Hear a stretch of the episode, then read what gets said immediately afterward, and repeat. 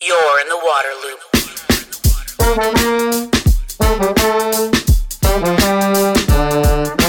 Waterloop, Waterloop, Waterloop.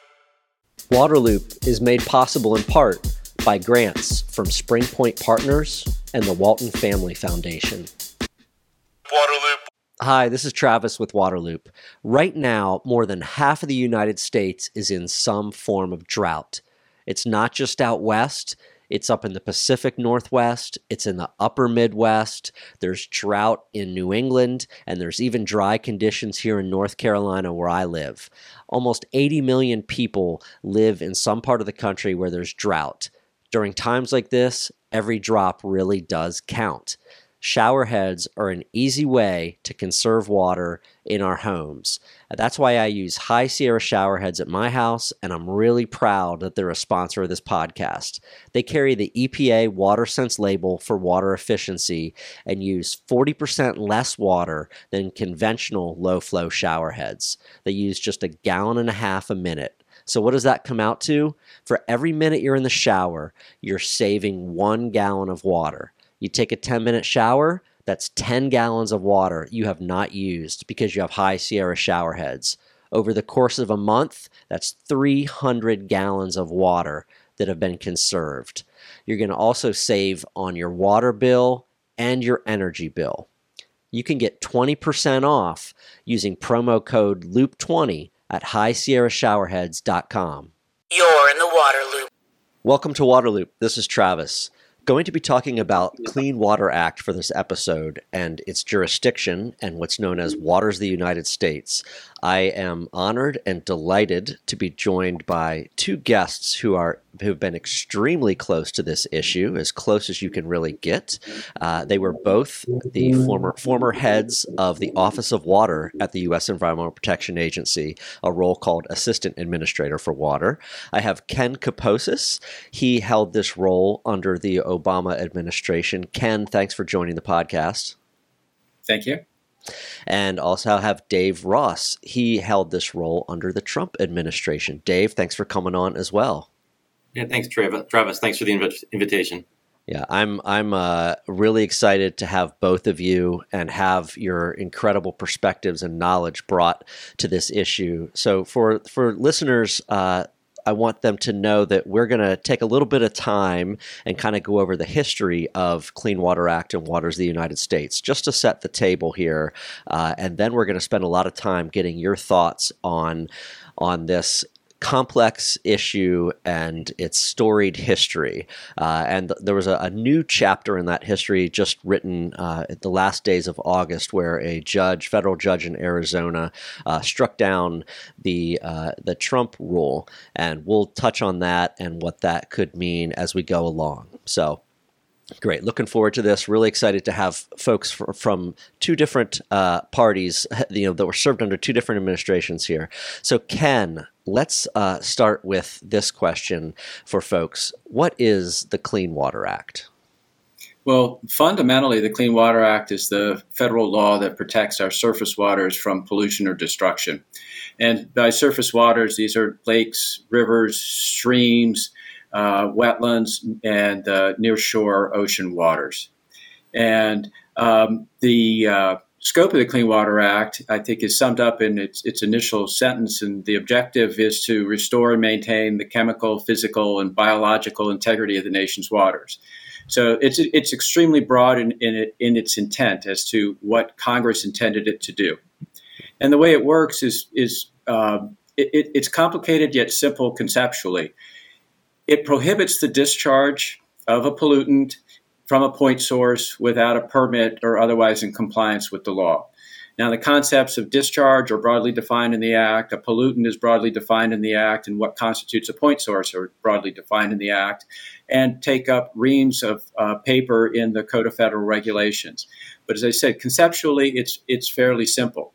Hmm. I think it's also important to understand that EPA has the general oversight for implementation of the Act, uh, but the Corps of Engineers also has a role uh, in the permit of dredge or fill material into waters of the United States.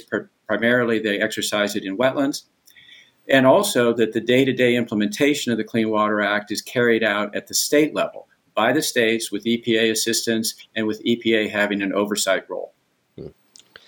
Thank you. And uh, we are coming up on the, the 50th birthday of the Clean Water Act in 2022, I believe in October, if I recall correctly. The 18th of October. All right, got the month right. Um, uh, Dave, this this waters the United States, uh, this term, and a water being covered under the Clean Water Act. What what does that all mean? Well, I think there's a, a bit of a misconception when people talk about waters of the United States and being covered under the Act. The thing to remember is the Act defines waters of the United States or defines navigable waters as waters of the United States. It's a term of art that really triggers the regulatory programs of the Clean Water Act uh, that Ken so helpfully laid out. You know, uh, Ken mentioned the overall objective of the act is to is to restore the nation's waters. But underneath the act, there are there are regulatory programs and then non-regulatory programs. And so, as we're talking about waters in the United States, I think it's helpful for people to remember that when you're talking navigable waters, when you're talking waters in the United States, you're talking about the regulatory programs. When do you need a permit? You know, when do you need a permit to either discharge a pollutant or to do uh, uh, development activities in wetlands? And so, and it's also where the, the, the, major water quality standards and a lot of the regulatory programs that the states implement on behalf of the federal government, you know, where those standards are applied are, are applied to the waters of the United States. So, regulatory framework versus the non-regulatory framework of the Clean Water Act. It's actually a very, very comprehensive statute, as, as Ken um, uh, mentioned, and, and it does a lot more than just cover waters in the United States. Hmm. So, uh, jurisdiction who is responsible uh, for determining jurisdiction of the Clean Water Act? Well, I'll, I'll take that, Travis. Um, sure. Yeah, uh, ultimately, it's EPA. You know, EPA is the final authority over what is or is not a waters in the United States. What is the jurisdiction of the Clean Water Act? Um, this was actually a, uh, an open question in the in the 1970s because the Corps is given such an important role under the program and they run the 404, the wetlands permitting program, the dredge and fill program. And so, practically speaking, the Corps is making determinations over jurisdiction on a daily basis. And so, if you go out to the Corps districts, they really are, you know, the nation's experts on the day-to-day basis as to determining jurisdiction. But if there is a dispute and who gets to decide an actual jurisdictional call, ultimately, um, and there's an attorney general's opinion in the 1970s that that has sort of with, with, withstood, withstood the test of time. Ultimately, it's EPA's decision as to what is or what is not a waters United States subject to Clean Water Act jurisdiction. Well, thank you both for kind of laying out some of that critical context there. Uh, so, getting into the the history, when did these significant questions about jurisdiction arise, and and what were the issues? Maybe I'll, I'll put that one to Ken. Okay. Well, interestingly enough, you, you mentioned that we're coming upon the 50th anniversary of the Clean Water Act next year. Um, and the, the, significant questions about jurisdiction arose uh, as soon as the act was enacted, actually. Uh, the uh, Congress uh, tasked both EPA and the Corps with responsibilities under the act, as Dave said, and that uh, EPA took a very broad view in its regulatory definition of what constituted waters of the United States, and the Corps of Engineers took a very narrow view, limiting it to the, only those waters that were truly navigable in fact. And uh, in part, that was because that was the history of the activities of the Corps. The Corps had had regulatory responsibilities in navigable waters dating back into the 1800s. And when Congress used the term navigable waters, the Corps chose to define it narrowly within, within its scope. Um, there was there was litigation. The Corps was ordered to revise its definition. As Dave mentioned, uh, then Attorney General Civiletti issued an opinion in 1979 that said that the decision on what is or is not covered by the Clean Water Act belongs to EPA. And so once the Corps revised its definition, it closely mirrored that of the EPA. And so, since the late 70s, very early 80s, EPA and the Corps have had highly similar. They're not necessarily 100% identical, but uh, the differences are so nuanced that, as a practical matter, it, it really doesn't make any difference. The Corps and EPA have been working off of the same uh, format as to as to what is regulated. So jurisdictional issues started to arise, not so much over uh, lakes, rivers, streams, nearshore waters, as I mentioned, but primarily around wetlands and around uh, people who wanted to do development in wetlands or people who actively worked in wetlands. And the people who actively worked in wetlands most commonly around the nation were uh, in the agricultural sector.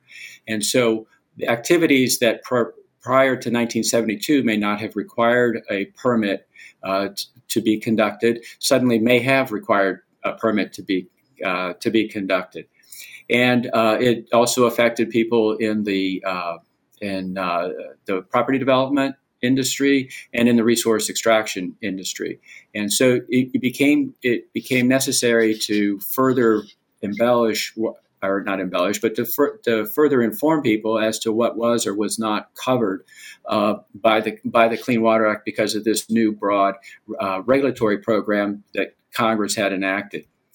And um, and so the the uh, use of the term waters of the United States as the define as the definition of the term navigable waters, which is the term that's used throughout the uh, throughout the act, created this tension between people who said that the act should be limited in its scope to only those truly navigable waters and those who indicated that waters of the United States should be interpreted as broadly as it could be under uh, the uh, under the authority that Congress had granted to EPA and the Corps.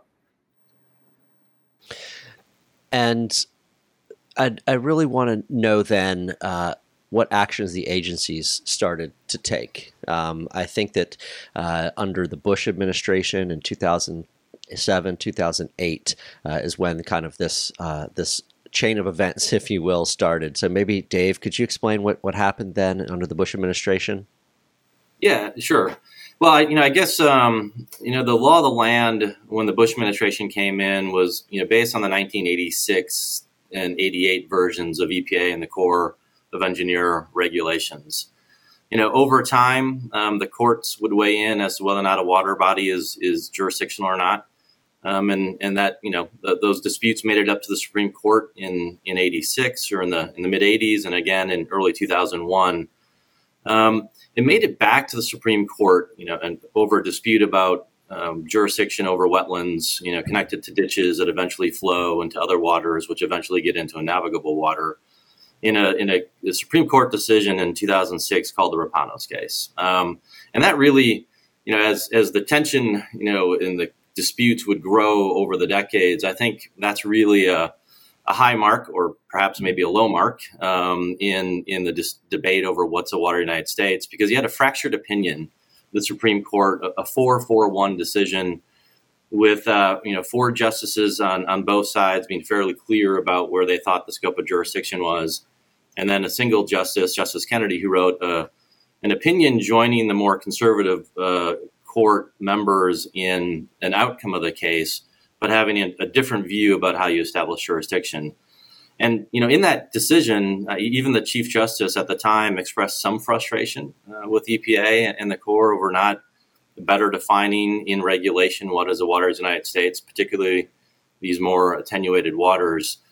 Um, and so EPA uh, under the Bush administration you know, thought about doing rulemaking, but ultimately put down guidance, what's been called the Rapanos guidance, and they and they first developed it um, in 2007 and updated it in 2008. And they tried to put down some guidance as the, the different categories of waters. And, and as Ken mentioned, there really isn't much dispute until you get out into whether or not in the drainage territory, in intermittent or ephemeral drainages, or wetlands that are not really right next to other significant waters.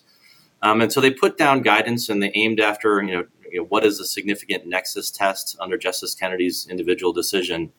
Um, and, and, and that, you know, is how EPA and the Corps have, uh, using that guidance, have, have, implemented the 86 regulations over time. Um, but it, you know, I think to some members of the regulated community, um, it sort of lacked the certainty that I think folks are, are would prefer to have in a rulemaking. Hmm. Great. And then if we, we jump forward uh, to the Obama administration, and Ken, at the time you were at the agency uh, leading the Office of Water, um, what, what rulemaking happened then? What, what was the activity and, and the intent there? Okay. Well, first, I, I want to say that Dave did a really good job of kind of laying the groundwork of what we inherited coming in. Um, when uh, in 2000 2008 I was uh, I was on Capitol Hill and people were asking Congress to please legislate in this area uh, because uh, nobody liked where where things were, and uh, of course people asking uh, for a change some wanted it to change in one direction some some in, in, the other, but the one thing that was certain was that nobody liked where things were. Um, we had the SWANCC case in 2001 and we had the Rapanos case in 2006 uh, both of them affected how the agencies should be implementing the, the law, and yet the regulation that underlied all uh, the actions of the two agencies hadn't changed at all. Uh, neither of those Supreme Court cases said that the uh, invalidated any of the regulation, but what the court said the agency should be doing did not match up well. So the agency decided that it was going to undertake uh, regulatory action. As Dave said, the Bush administration talked about doing it. Um, there was some pushback in what they were talking about, and they decided just to leave it alone and go with guidance. Uh, but guidance is not particularly popular in the regulated community because of the lack of certainty that Dave mentioned. Um, and in, in candor, one of the problems with lack of certainty is all agency guidance says clearly on its face the agency is not bound by it and it confers no rights in a, in a regulated entity. And secondly, it's very difficult if you want to challenge guidance to uh, bring a court case uh, and get a judge to rule that guidance is arbitrary and capricious, where the uh, agency has said it's not binding on anybody. So uh, we set out to uh, to uh, develop a rule. Um, went through an extensive process, um, which we can talk a little bit more about later. But uh, went, uh, decided that the that the best solution uh, was to issue a rule. Uh, during the Obama administration, we also looked at, at doing guidance uh, to try to clarify the jurisdiction, but ultimately, in coordination with the various parties that were involved and, and our colleagues within the executive branch, uh, we decided that a regulation was really what was called for uh, to provide more clarity and more predictability on jurisdiction under the Clean Water Act. And what if you could summarize maybe the the gist of the regulation uh, that came out in 2015? Where, where did it go? What, what was what was the, the thrust of the of it? Well, the, the thrust of it was to match uh, the regulation with what the uh, what we knew from the Supreme Court uh, in both SWANCC and Rapanos, but most importantly in Rapanos. It was trying to reconcile the test that the court had laid out of significant nexus that uh, uh, Dave mentioned that Justice Kennedy based his his concurring opinion on the significant nexus test. That significant nexus test was also uh, uh, part of the court's decision in SWANCC in 2001. And so the agency felt that that was a, a good place to go uh, in terms of establishing, establishing uh, how waters were connected to each other and, and how far the agency's authority should uh, extend in protecting waters from pollution or destruction. It was also, we thought, time to better inform the public, the regulated entities uh, in particular, but also those who felt that the waters needed to be protected as to what the agency felt uh, were waters that were covered by the Clean Water Act, where uh, and waters that were not covered by the Clean Water Act. That was a, a key component in both instances. Uh, we felt that we were trying to do, or that we did a better job in and being more clear as to what's included and also more clear as to what was excluded. There were different exclusions uh, that were uh, that were not binding on the agency because they were part of a preamble, and we incorporated a lot of those into the rule itself to bind the agency and, and limit its uh, its scope of what was jurisdictional. Great, thank you. Uh, and then to the next administration, the Trump administration, Dave, when you were heading up EPA's Office of Water, um, you all took regulatory action. Could you explain that? Yeah, well, you know, first, I, I think the you know the important thing is the Obama administration did roll up the sleeves and do the hard work of doing a rulemaking. Um, I, as Ken mentioned, both the 2001 and 2006 Supreme Court decisions did affect uh, the way WOTUS was implemented out in the field, and and there was tension between what was on the books and what was actually being applied out in the field. And so, you know, to, to roll up the sleeves and do the rulemaking, um, really, really hard work. um, and also to you know to begin to define in some of the exclusions what are in and what are out. And so, with that foundation laid, um, there's a lot of litigation. Really, not about you know whether or not to do the rulemaking, but it really was about um, you know how far the rulemaking went. And there was, you know, you know, I, I think Ken will appreciate that. Uh, I'm sure he was attacked for not going far enough, um, and was also attacked for, for for going too far. And so there's a lot of litigation, particularly with the states. Um, about 31 states sued the Obama rule and had some success early on, which quite frankly led to a patchwork of regulation on the landscape where you had different regulatory regimes based on which state that you were in. And I think everyone agrees that is absolutely bad government. Um, and so the, the, the, the, Trump administration came in in an executive order said we're uh, ordered EPA to revisit uh, the 2015 rule.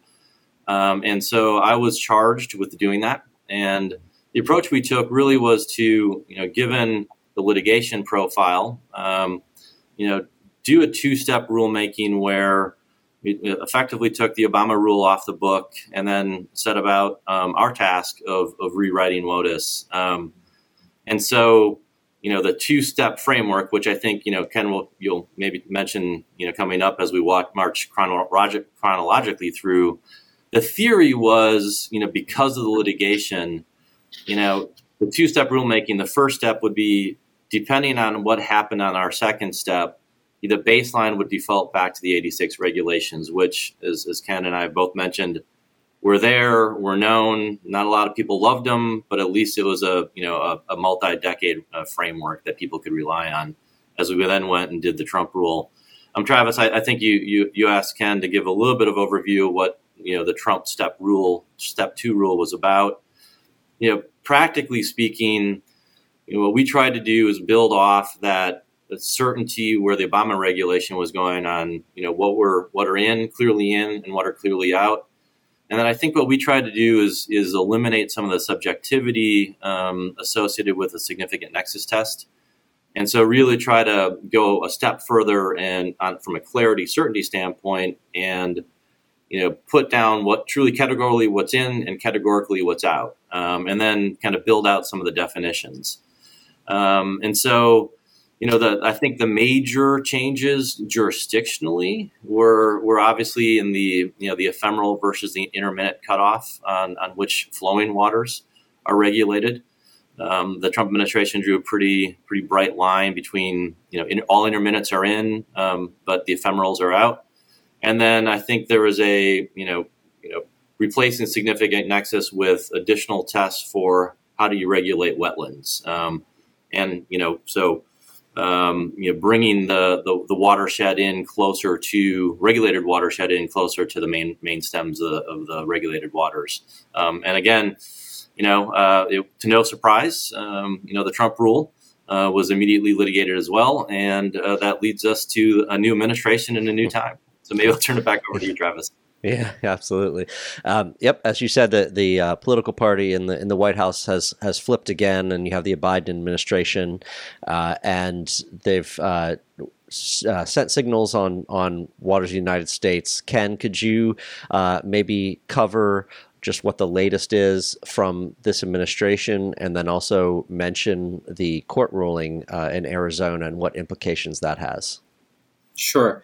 Um, yeah, the the, uh, the, Biden administration has indicated that it wants to revisit the subject again, uh, uh, and uh, and is looking to uh, revise the definition of what is a water of the United States under the Clean Water Act. I think that the and in the interim, it was their intent to allow the the prior administration rule to continue.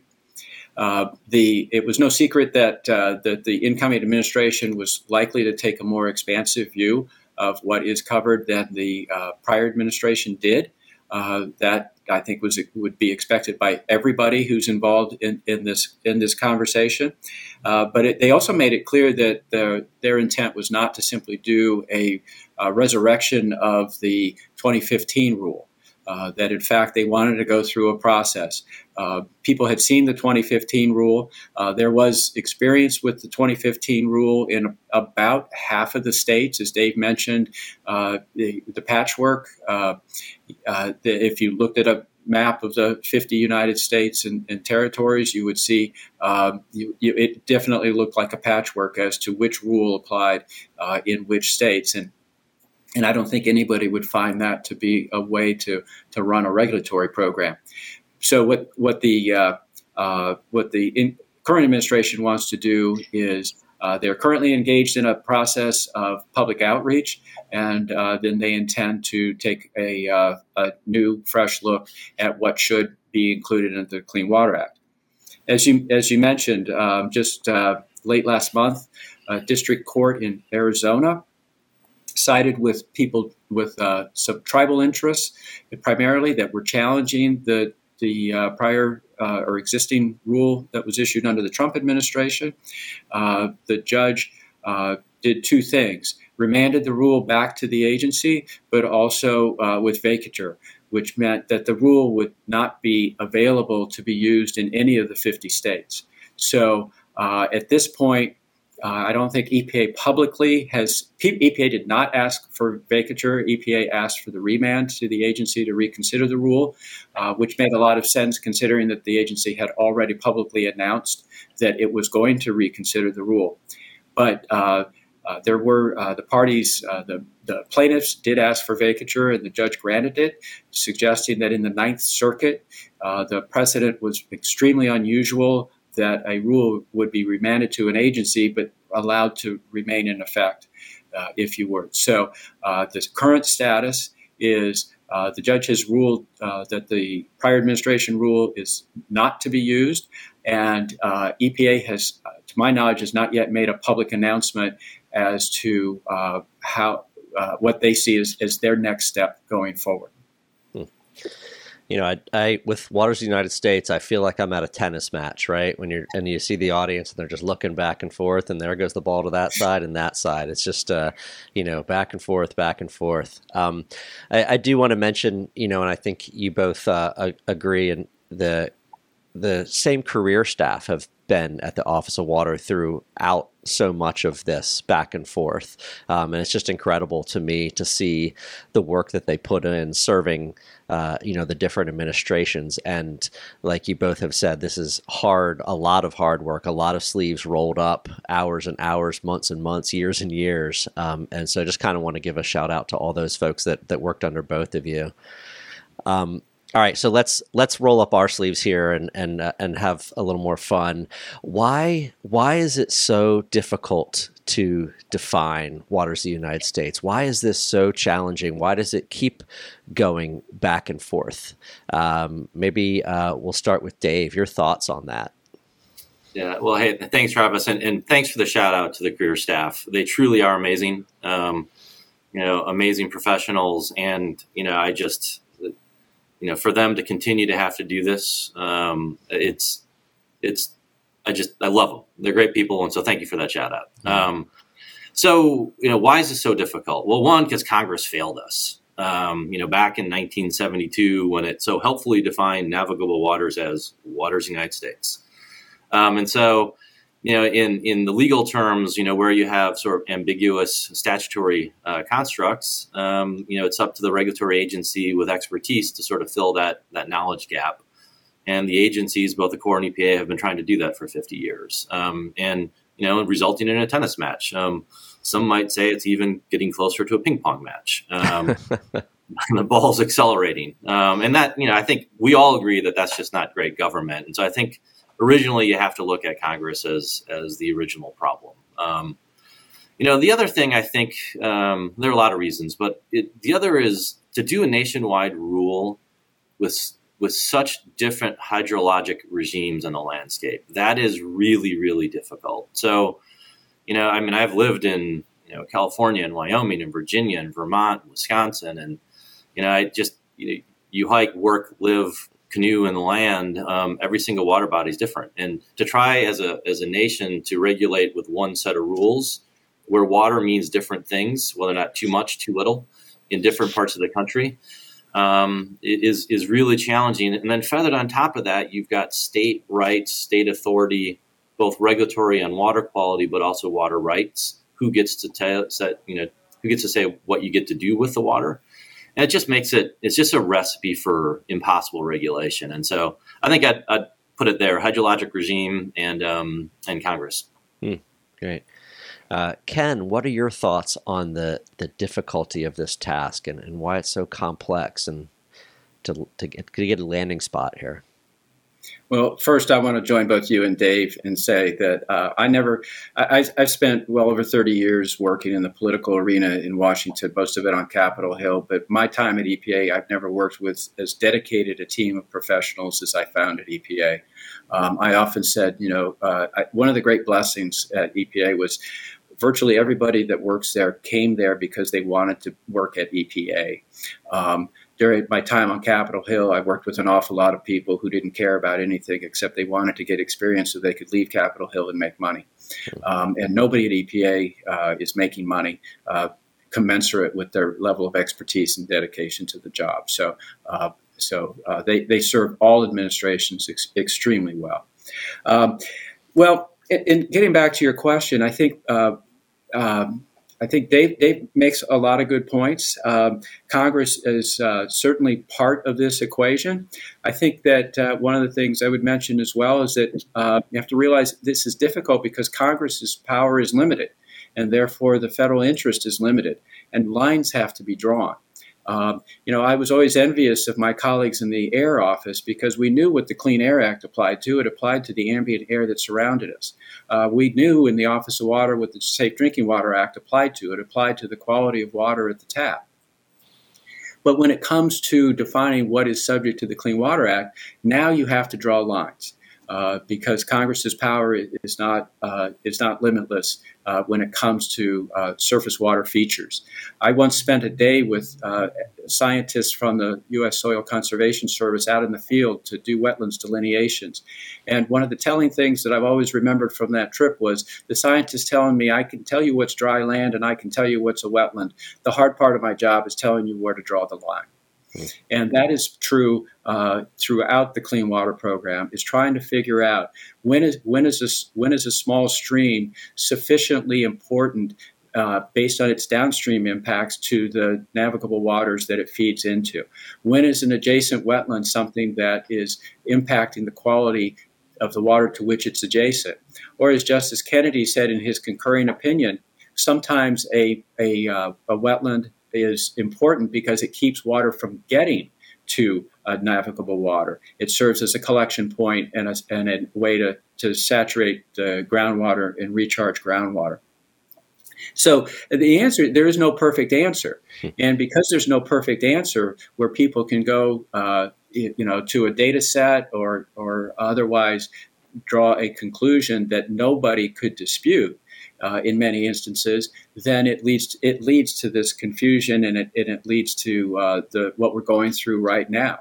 Uh, I, I, personally think that we weren't doing badly uh, until uh, the Supreme Court decided in uh, in in, uh, in, SWANCC, but most importantly, when the Supreme Court issued that fractured opinion in Rapanos that Dave referred to, uh, it threw the it threw everything into a state of confusion with with various interests all arguing that the Supreme Court had was on their side, and uh, and then it left it up, unfortunately, to the agencies to try to clear up this muddled mess uh, that Congress is incapable of addressing. Mm fantastic perspective from you both. Um, we're going to keep going along these lines, and I, you know, I mentioned before this podcast, I was really excited to have uh, two people on from two different uh, political party administrations to have. Uh, a candid and productive conversation, um, something that I think is somewhat lacking or, or very lacking in these times. Um, and when we've chatted off off air, uh, it's been really interesting, and so I'm, I'm, looking forward to these thoughts here.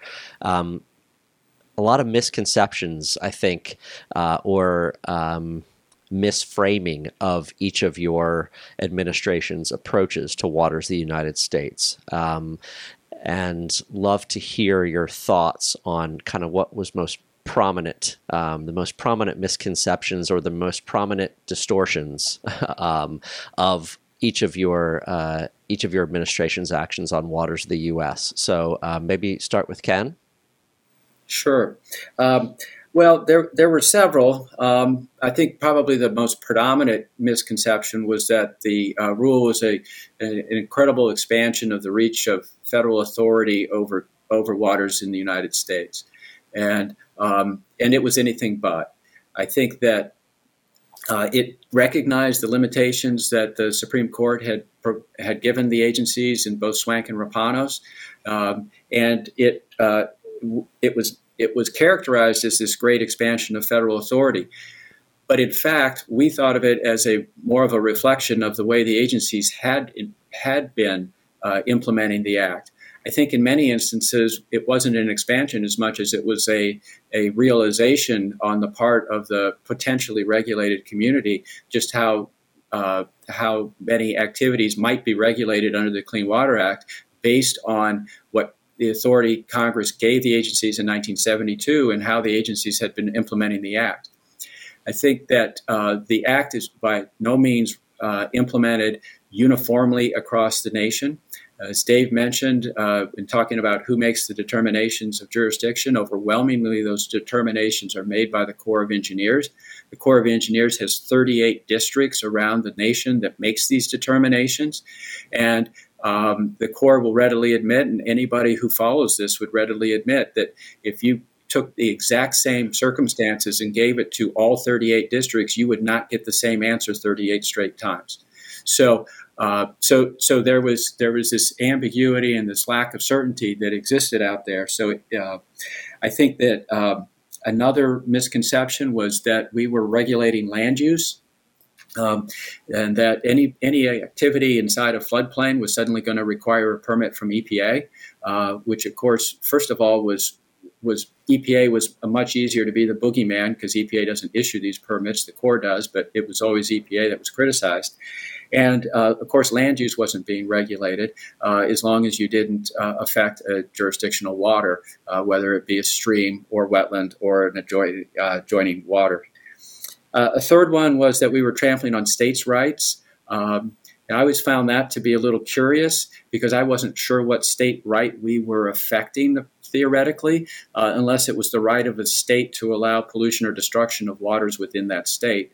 Uh, because the Clean Water Act has always been a floor uh, for, sta- for states' rights. Uh, it expressly provides in the Act that the states can do more to protect their waters uh, and that they can assert jurisdiction over more waters. As I said, Congress's powers are limited, but states' powers are not limited within their states. And the last one is that it was violating uh, congressional intent. Um, and I always found it very curious that uh, people who uh, weren't even alive in 1972 uh, were arguing uh, what they, they, knew what congressional intent was uh, when we were in fact relying on um, the uh, the limited congressional history that accompanied the act.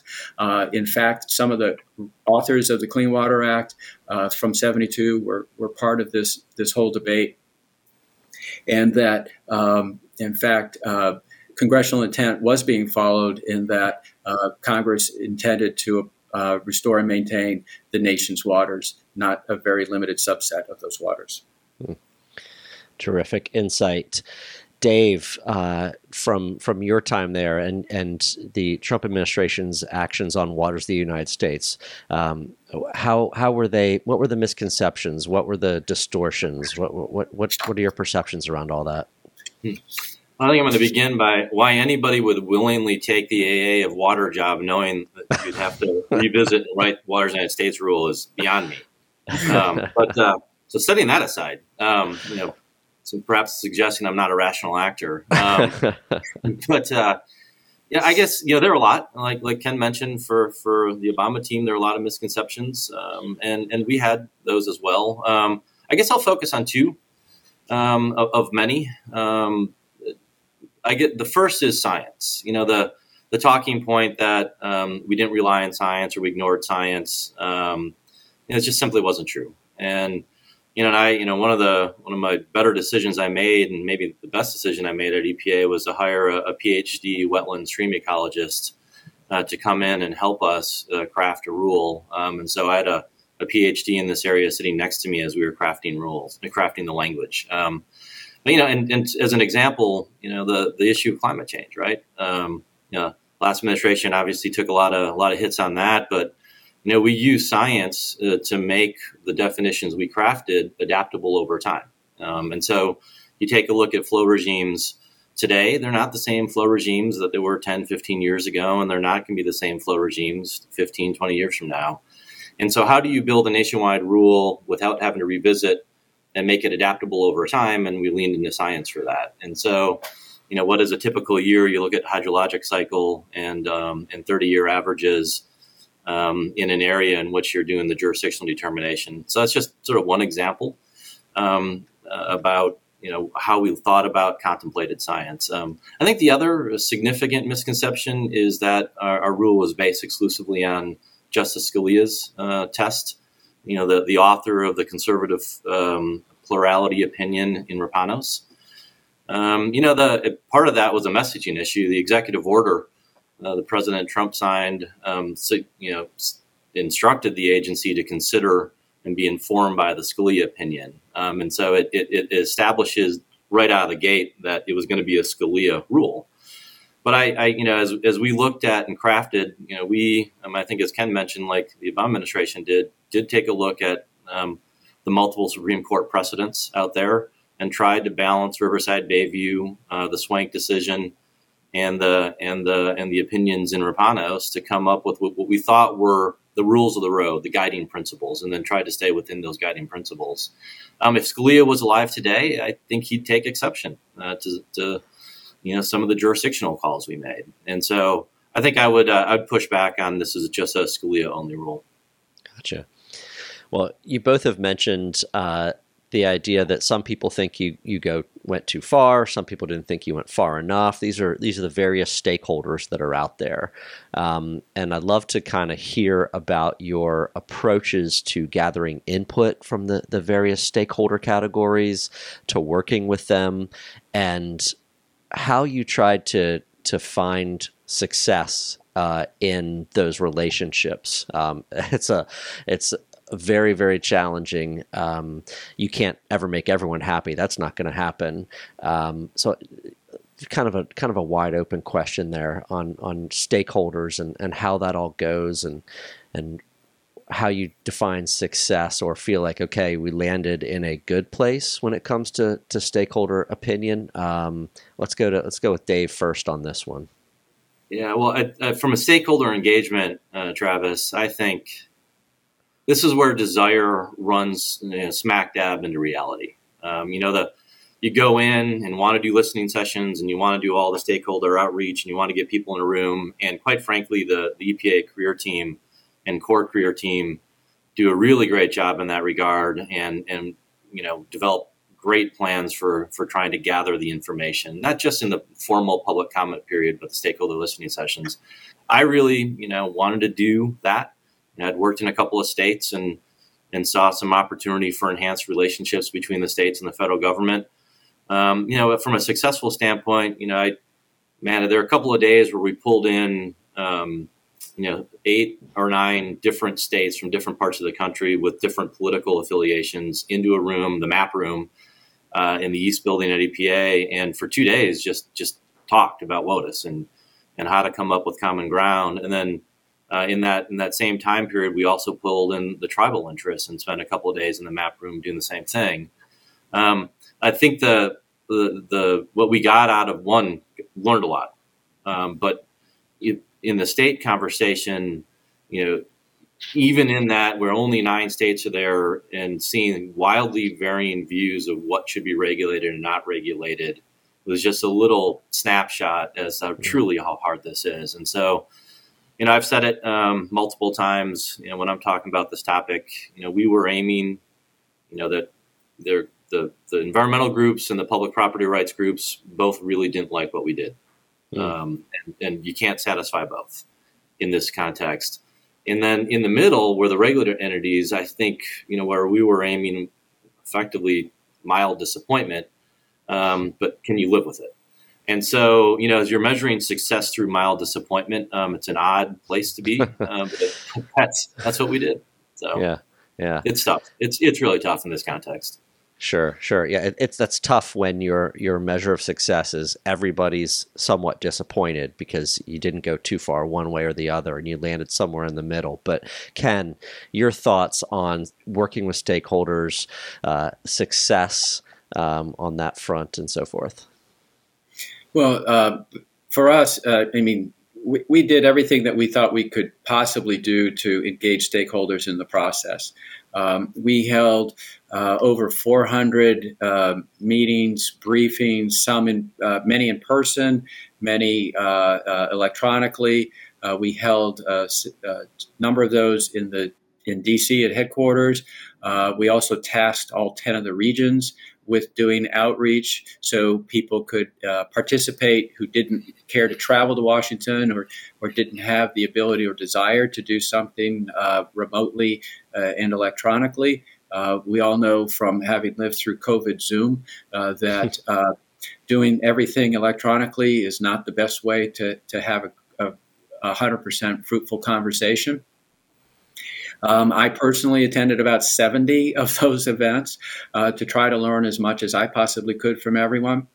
And I think that the success that came out of that uh, was that we were able to make choices with better information. Uh, and, and, that really is the key it, to me was it's it's important to hear what people's thoughts and opinions are but we also really wanted to hear uh, uh, data from them we wanted to hear uh, some real world thoughts on uh, on our proposed changes to the jurisdictional rule. Um, I'll give you a couple of examples. I, I, made several trips out with into the agricultural community uh, to get out of DC and talk to people. Uh, one one in particular, I spent a day uh, working with some representatives of the agricultural community, uh, going out onto uh, a variety of farms where people wanted to talk to me about uh, looking at our proposed rule and talking about this is how they view it would work when it was applied in their daily lives. And as a result, I, in fact, came back and tasked the team with making changes from the proposal to the final rule. Um, and so, success to me was that kind of information that was in, that enabled us to come up with a better rule. Uh, another example between proposal and final was how the final rule treated uh, roadside ditches uh, and, and ditches on farmland. Uh, and, and the intersection between what was necessary to provide nat, uh, sufficient drainage, flood control, uh, and economic opportunity, and combine that with how to meld that with how do we protect water quality, knowing that that is the ultimate goal of the of the clean water program. So those are just two examples, but as I say, those were changes that were made because of the success of the stakeholder engagement. Now, um, as Dave indicated, did, engaging with a stakeholder and listening to them doesn't necessarily mean that they're going to get what they ask for, um, but it can help make a much better decision mm. on the part of the agency. Sure. Um, every time something happens with waters of the United States or or between the big actions, uh, there's so much uh, voicing of opinion by these different stakeholder groups. You you know on their social media accounts or in the press. Um, you know this is this has been a a very active issue for many entities out there, environmental groups, and uh, you know, like you said, home builders or whoever it might be. Um, why is the waters of the United States jurisdiction? Why is this such a big deal, such a big issue, such a focal point for for so many stakeholders out there? Um, Ken, we'll throw this one to you first. Okay. Well, I, I think it, in in the most simple terms, it's uh, people see regulation under the Federal Clean Water Act as a threat um, and uh, to to their way of life, whether it's uh, it's uh, uh, their economic way of life or their social way of life or just how they see their role in the environment. And when I say a threat, um, it is it can be a threat in both directions. Overregulation can be viewed as a threat uh, to uh, economic interests in particular and underregulation can also be a threat to economic interests uh, as, as, well. And, and also to uh, aesthetics, uh, to people that are concerned about what kind of a place do we leave for our children and grandchildren and those kinds of issues. And so, uh, and so when you have people that think of, of, a, of a regulatory program as a threat potentially from both directions, um, then it becomes uh, a very serious issue for those interests. Uh, as we talked about earlier, uh, people in the agricultural industry, the property development side, resource extraction, uh, they see overregulation as a threat. Uh, people in the outdoor recreation economy see underregulation as a threat uh, to their economic well being. People in the conservation and environmental community see that as a threat to their lifestyle and what they want to do. You know, there are a lot of really conservative people who go trout fishing uh, or go duck hunting. Um, you know, uh, and so uh, so it, it, it, doesn't always break down on uh, ideological lines or on political lines, uh, but in fact, there are so many divergence, diver. There's so much diversity of interest in who has an interest in protecting water and who has an interest in being able to uh, develop and, and, and maintain an economic use of water, uh, that it creates a it, it, creates a world where trying to get the two sides uh, uh in the same room and come up with the same conclusion is just extremely difficult. Mm. Yeah, uh, Dave, your thoughts on why why this WOTUS issue is just so central to to so many of the stakeholders out there, and they've invested so much energy and time and resources in in sharing their opinion and trying to mobilize and so forth. Well, I think Ken did a really nice job laying out a lot of you know a lot of why this is such an important issue, and so I think I'll add and maybe summarize a bit. Um, it's the uncertainty, you know. So you know, he mentioned Ken mentioned I think it was a great example of of the air program, right? You know, you know what it applies to and in, and in the WOTUS context, there's this gray area. And, you know, and so over time, that gray area, you know, Travis, you mentioned energy and investment. Um, you know, now it has sort of taken on this emotional, religious significance. Mm-hmm. Um, and so it's building upon itself. But breaking it down to, I think, just a simple, you know, single word, I'd say uncertainty. And it's, you know, where you have uncertainty, how do you plan your affairs? Um, and so, if you're a regulated community, um, you know what you can do on the landscape, you know, comes down to cost, money, certainty, and planning. You know how to get financing. Um, and so, if if you have a parcel that you may or may not have a regulated water, how do you grapple with that? And that is a really in an investment, you know, investment context or the regulated community context, that lack of certainty, I think, matters. Um, you know, so it's um, I, I think I'd you know think I'll leave it at that. You know, that's a that's a long conversation, but I think the uncertainty really is is a, a core issue on on it. Sure. How much of this back and forth, you know, this this tennis match, this ping pong match, um, is is about policy choices and and really the the Clean Water Act jurisdiction, and, and how much is it about you know politics really. You know you see you see a different administration political party come in boom it goes the other way. And obviously we're in this kind of hyper political environment. Um, each administration is maybe expected by their supporters to do certain things. Um, yeah that, that's a maybe a tough question or maybe it's a really easy question. Um, dave we'll go to you first on this one.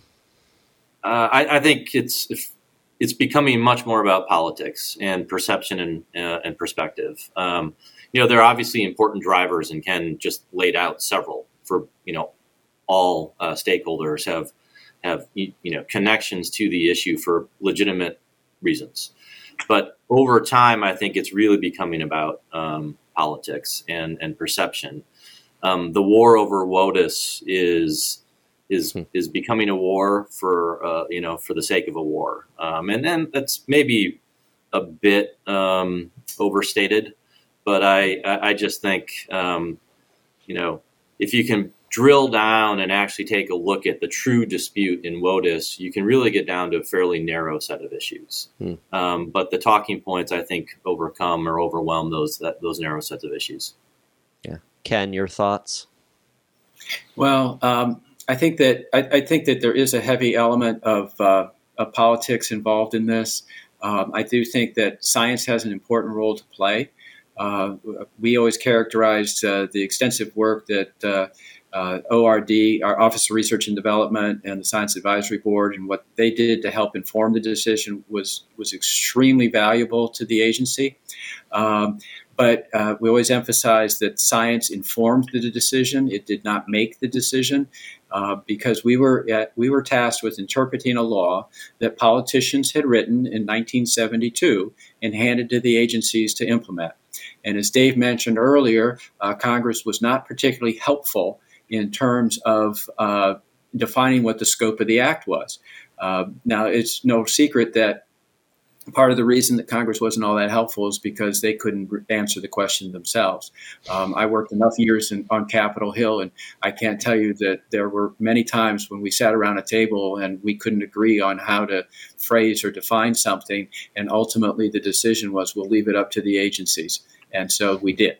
And so in 1972, the whole scope question was uh, was heavily debated in uh, both chambers, and Congress ultimately, as you can see, um, sort of punted, and and it was uh, a pooch punt at best. And so uh, uh, the uh, so you know it, it's so the, it it lives in a political world. There, there's no way to get around that. Um, but science is really key. if if you're going to take approach that we're going to try to maximize uh, or it, I shouldn't maximize is probably the wrong word because I don't want to indicate that we're going to stretch that, that, that, we should stretch everything to the nth degree. But if you're going to try to be as protective as you think Congress intended the agencies to be, then you need to rely on science to draw some of those lines and and and how do upstream waters affect downstream waters. Uh, no, you know, as I said earlier, many water bodies are, there's no there's never a question of whether they're covered by the Clean Water Act and discharges would require permits. Um, it's smaller water bodies. Uh, David mentioned the uh, distinction between intermittent and ephemeral streams. Well, that's a hard question to answer. Uh, but you have to take a look. What does the science tell you about the value of those streams uh, in terms of protecting downstream waters? Uh, the same for, uh, for water body or for wetlands that are not directly adjacent to a navigable water. Then you have to look at the science and say, does the science indicate that there's enough of a reason to want to protect these waters? And then uh, ultimately, the agencies are going to say, well, the science says uh, yes, they're really important, but can, is it important to us politically? Uh, or the, no, the waters aren't particularly important, but is it still important to do it uh, to protect them politically, or is it important to us not to? Um, and so those questions always get have to be asked and answered uh, when you get farther and farther from the waters that everybody would agree should be protected. Hmm. When we were kind of preparing for this podcast, you all uh, raised a, a really uh, fascinating point, maybe surprising point to a lot of people, um, but I thought incredibly insightful, and that's about really the overall importance of this waters of the United States definition. Uh, and particularly in comparison to other sections of the Clean Water Act, that maybe this has been magnified uh, a bit more than it should be um, this this war over WOTUS, like I think you, you said pretty aptly, Dave. Uh, Ken, what are your thoughts on on that? Well, I think that the definition is, is critically important because uh, from the regulatory program, uh, the, uh, the, the whole act is triggered by whether or not a water is considered to be a water of the U.S. And uh, if it's if it is considered to be a water the United States, then you need a permit or you have to comply with other provisions of the Act if you're going to discharge a pollutant into it. Uh, if if it's not covered, then the regulatory program of the Clean Water Act simply doesn't apply. And so any prohibition on pollution or destruction is going to be something that uh, that uh, it, it, the, the act doesn't protect it. It also means that um, uh, a, a, water feature would not be eligible for uh, cleanup or uh, of hazardous substance or oil pollution spills, uh, because that provision of the Act is also written in terms of navigable waters. but um, and I'll let Dave expound in a little bit more because I, I, I know this is an issue that that he's been very articulate on, and that is, but the Clean Water Act also has a lot of uh, provisions that are non-regulatory, and so uh, the question then becomes: Are they sufficient to provide the restoration and maintenance of the nation's waters that Congress outlined as the objective? And so I think I'll, I'll, uh, I'll let Dave take it on to the to the next step. Yeah, Dave, what are your thoughts on this this angle here? Yeah, well, I guess the perspective I bring is, you know, as a as a former, you know, I, I grew up in D.C. as you know, in professionally you know, as a policy wonk, and there's this focus on WOTUS and the jurisdictional issues. And I think the the thing that people forget is that is it actually is a very large statute. It's a very complicated statute, um, and you know, I spent you know as much or more time um, uh, you know, running EPA Office of Water as a bank. I mean, and so the the most important programs, both on the Clean Water Act and the Safe Drinking Water Act side, are are really the money, the grant programs, the loan programs that that Congress takes taxpayer resources and it funnels it through the agency to then wheel it back out to to to, to build infrastructure to, to to develop protective standards. And so, you know, the in the grand scheme of things, you know, I think Ken is right. WOTUS is critically important because it tells you where um, the jurisdiction of the federal government begins and ends. Um, I think what's lost in the conversation, quite frankly, is you know there are 50 states out there that have very very capable programs. I work for two, um, and so it's the conversation is not just you know under the Clean Water Act if the federal government doesn't regulate, um, it's not regulated. There are states there that have have amazing programs, um, but it is important. Um, you know, where you establish the standards, you know, what funding the states may get, you know, how do you prioritize certain water bodies in recovery. Um, obviously, WOTUS is integrated into that entire suite of regulatory uh, solutions under the Clean Water Act. But you know, as as I spend time, you know, with uh, Andrew Sawyer's team and the NPDES permitting program and you know in their their state revolving fund program and the funding it's there's so much that the office of water does that that you know the word WOTUS never really crosses their lips and so I think I think in that respect WOTUS probably has an over uh, inflated sense of itself um, in the policy debates within the within DC. Mm. Last question, uh, maybe maybe the toughest. Uh, is there is there a sweet spot? Is there a way to reach a compromise? Um, like if you were to take the politics out of it somehow, which is a great challenge, you know, if you two as as individuals that led the office of water under different administrations, different political parties were tasked with going into a room and and forging a compromise. Um, what might that look like? Is it possible to reach one? Who wants to Who wants to take a swing at that? Oof. Dave. Well, I, I, I, will I'll start. Um, it is it, it is you know it's the Moneyball question, right? Um, you know, obviously I'm you know I'm biased. Um, you know, I, I, I thought we tried to aim for compromise. Um, obviously, there are folks who wildly disagree with that on both sides. Um, but it's it, I would like to believe that compromise is possible. Um, but whether or not, because of the spiritual significance and the emotional connection to the issue, it's feasible is is an open question. You know, I just I, I, talked not too long ago to a Western States water group, um, diverse membership of the states. I love them, great group of people. Um, and you know, they had they asked this question, and I, I sort of turned it back around on them and said, look, if if this group can get together and come up with a compromise, and you know just focus on the, the disputed issues, right? You know, intermittent ephemerals, you know, the, the isolated, you know, ponds, wetlands, as you get a little bit further away from the main stem. If you guys can come up with a solution as the diverse group of states and make a recommendation to the EPA administrator, I think that would carry a significant amount of weight. Um, and of course, you know, the reaction in the room was, yeah, how do you get Wyoming and California on the same page, right? Mm.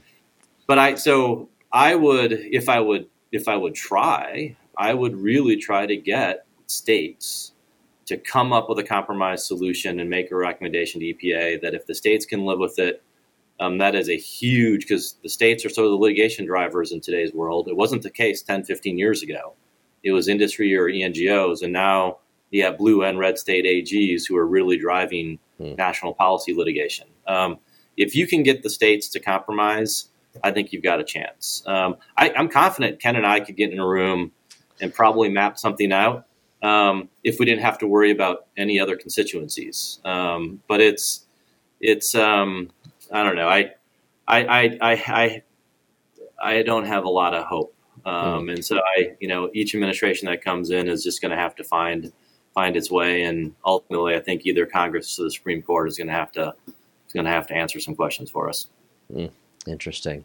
Ken, your thoughts on the possibility or the path to a compromise? Well, um, obviously, if there was a readily available compromise, it would have been found a long time ago. Um, so, it because it hasn't been for lack of searching, uh, but uh, the uh, I think a compromise is, is, an extremely difficult concept uh, in today's uh, world.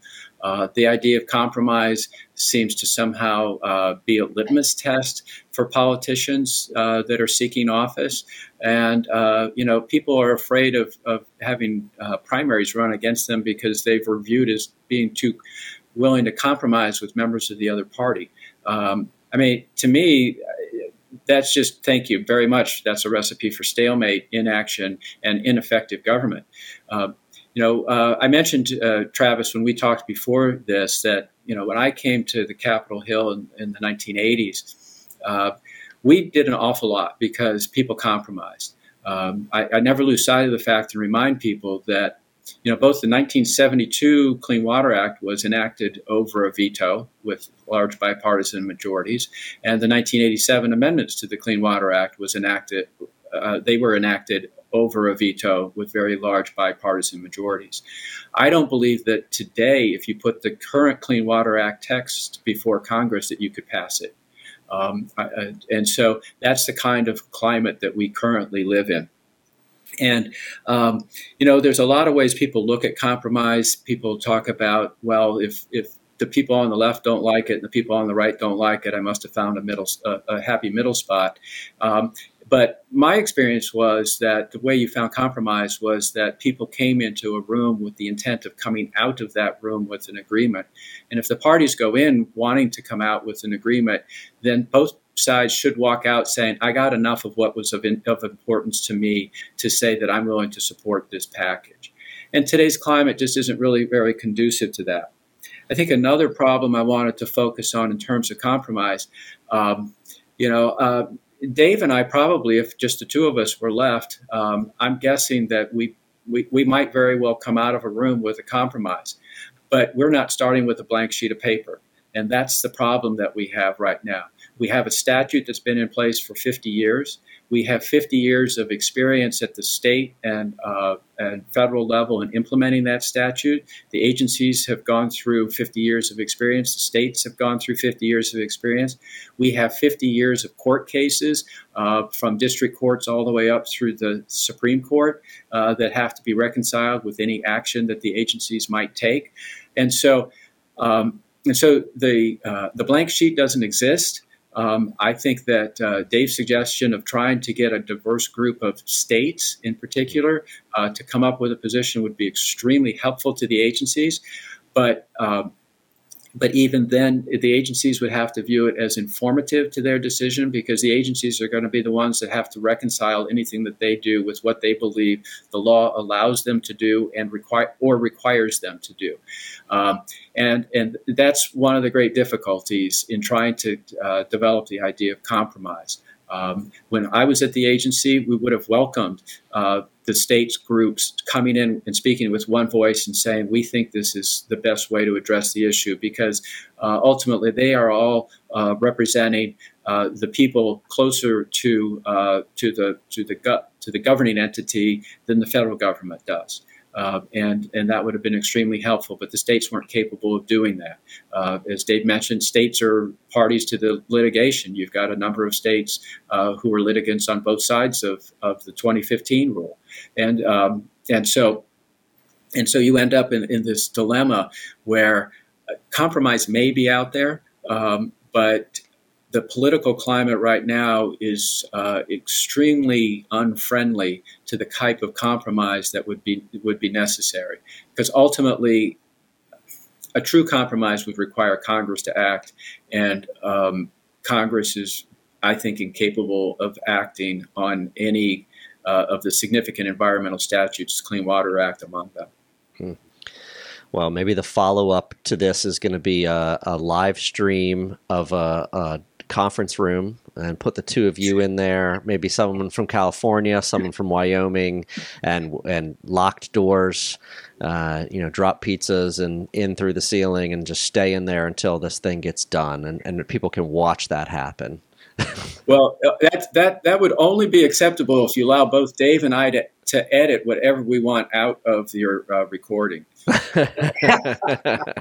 exactly. Fair enough. Fair enough. I, I think all great compromise does begin with uh, with pizza, though. So that's a, that's the first good step. You see, you see, there step. we go. That's if anything, there's any takeaway from this conversation today, it's it's gets gets a pizza involved and see if that can help things. Yeah, they begin with pizza and they end with beer. There you go. Yeah, there you go. Exactly. Yeah, sure. Well, Ken and Dave, I I really appreciate um, having both of your thoughts for this. Uh, I feel very fortunate to have you both come together for this conversation. I appreciate your willingness to do it. Thank you both very much. Yeah, well, thanks, thank Travis. You, Travis. Oh, sorry, Ken. I cut, I cut, you off. I was just going to say thank you, Travis, for the invitation. Uh, I enjoyed our, our, ability to to share our thoughts uh, uh on this uh, critical issue that it really does need to it, it needs to be uh, it needs to be made more stable uh, for everybody involved, whether you're a regulator or the regulated community or the beneficiaries of that regulation. Uh, stability is is going to be key because the next administration can't simply come in and say we're going to rewrite it again, and then the following administration and the following administration. It just will not work. Mm-hmm to that we uh, we have complete agreement, Ken. Um, so uh, thanks. I, I uh, likewise, uh, Travis. Thanks for the invitation. It's been a great conversation, and uh, and keep up the great work uh, and keep up your podcast. You, you reach a lot of listeners and a lot of important topics. Thank you very much. Thanks everyone for listening to today's episode.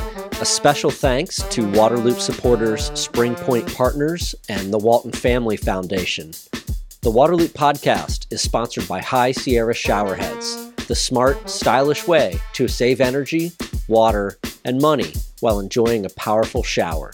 Use promo code LOOP20 for 20% off at highsierrashowerheads.com. If you like Waterloop, please subscribe to the YouTube channel or your favorite podcast platform. Follow us on social media and visit waterloop.org to sign up for updates. Waterloop, Waterloo, Waterloop.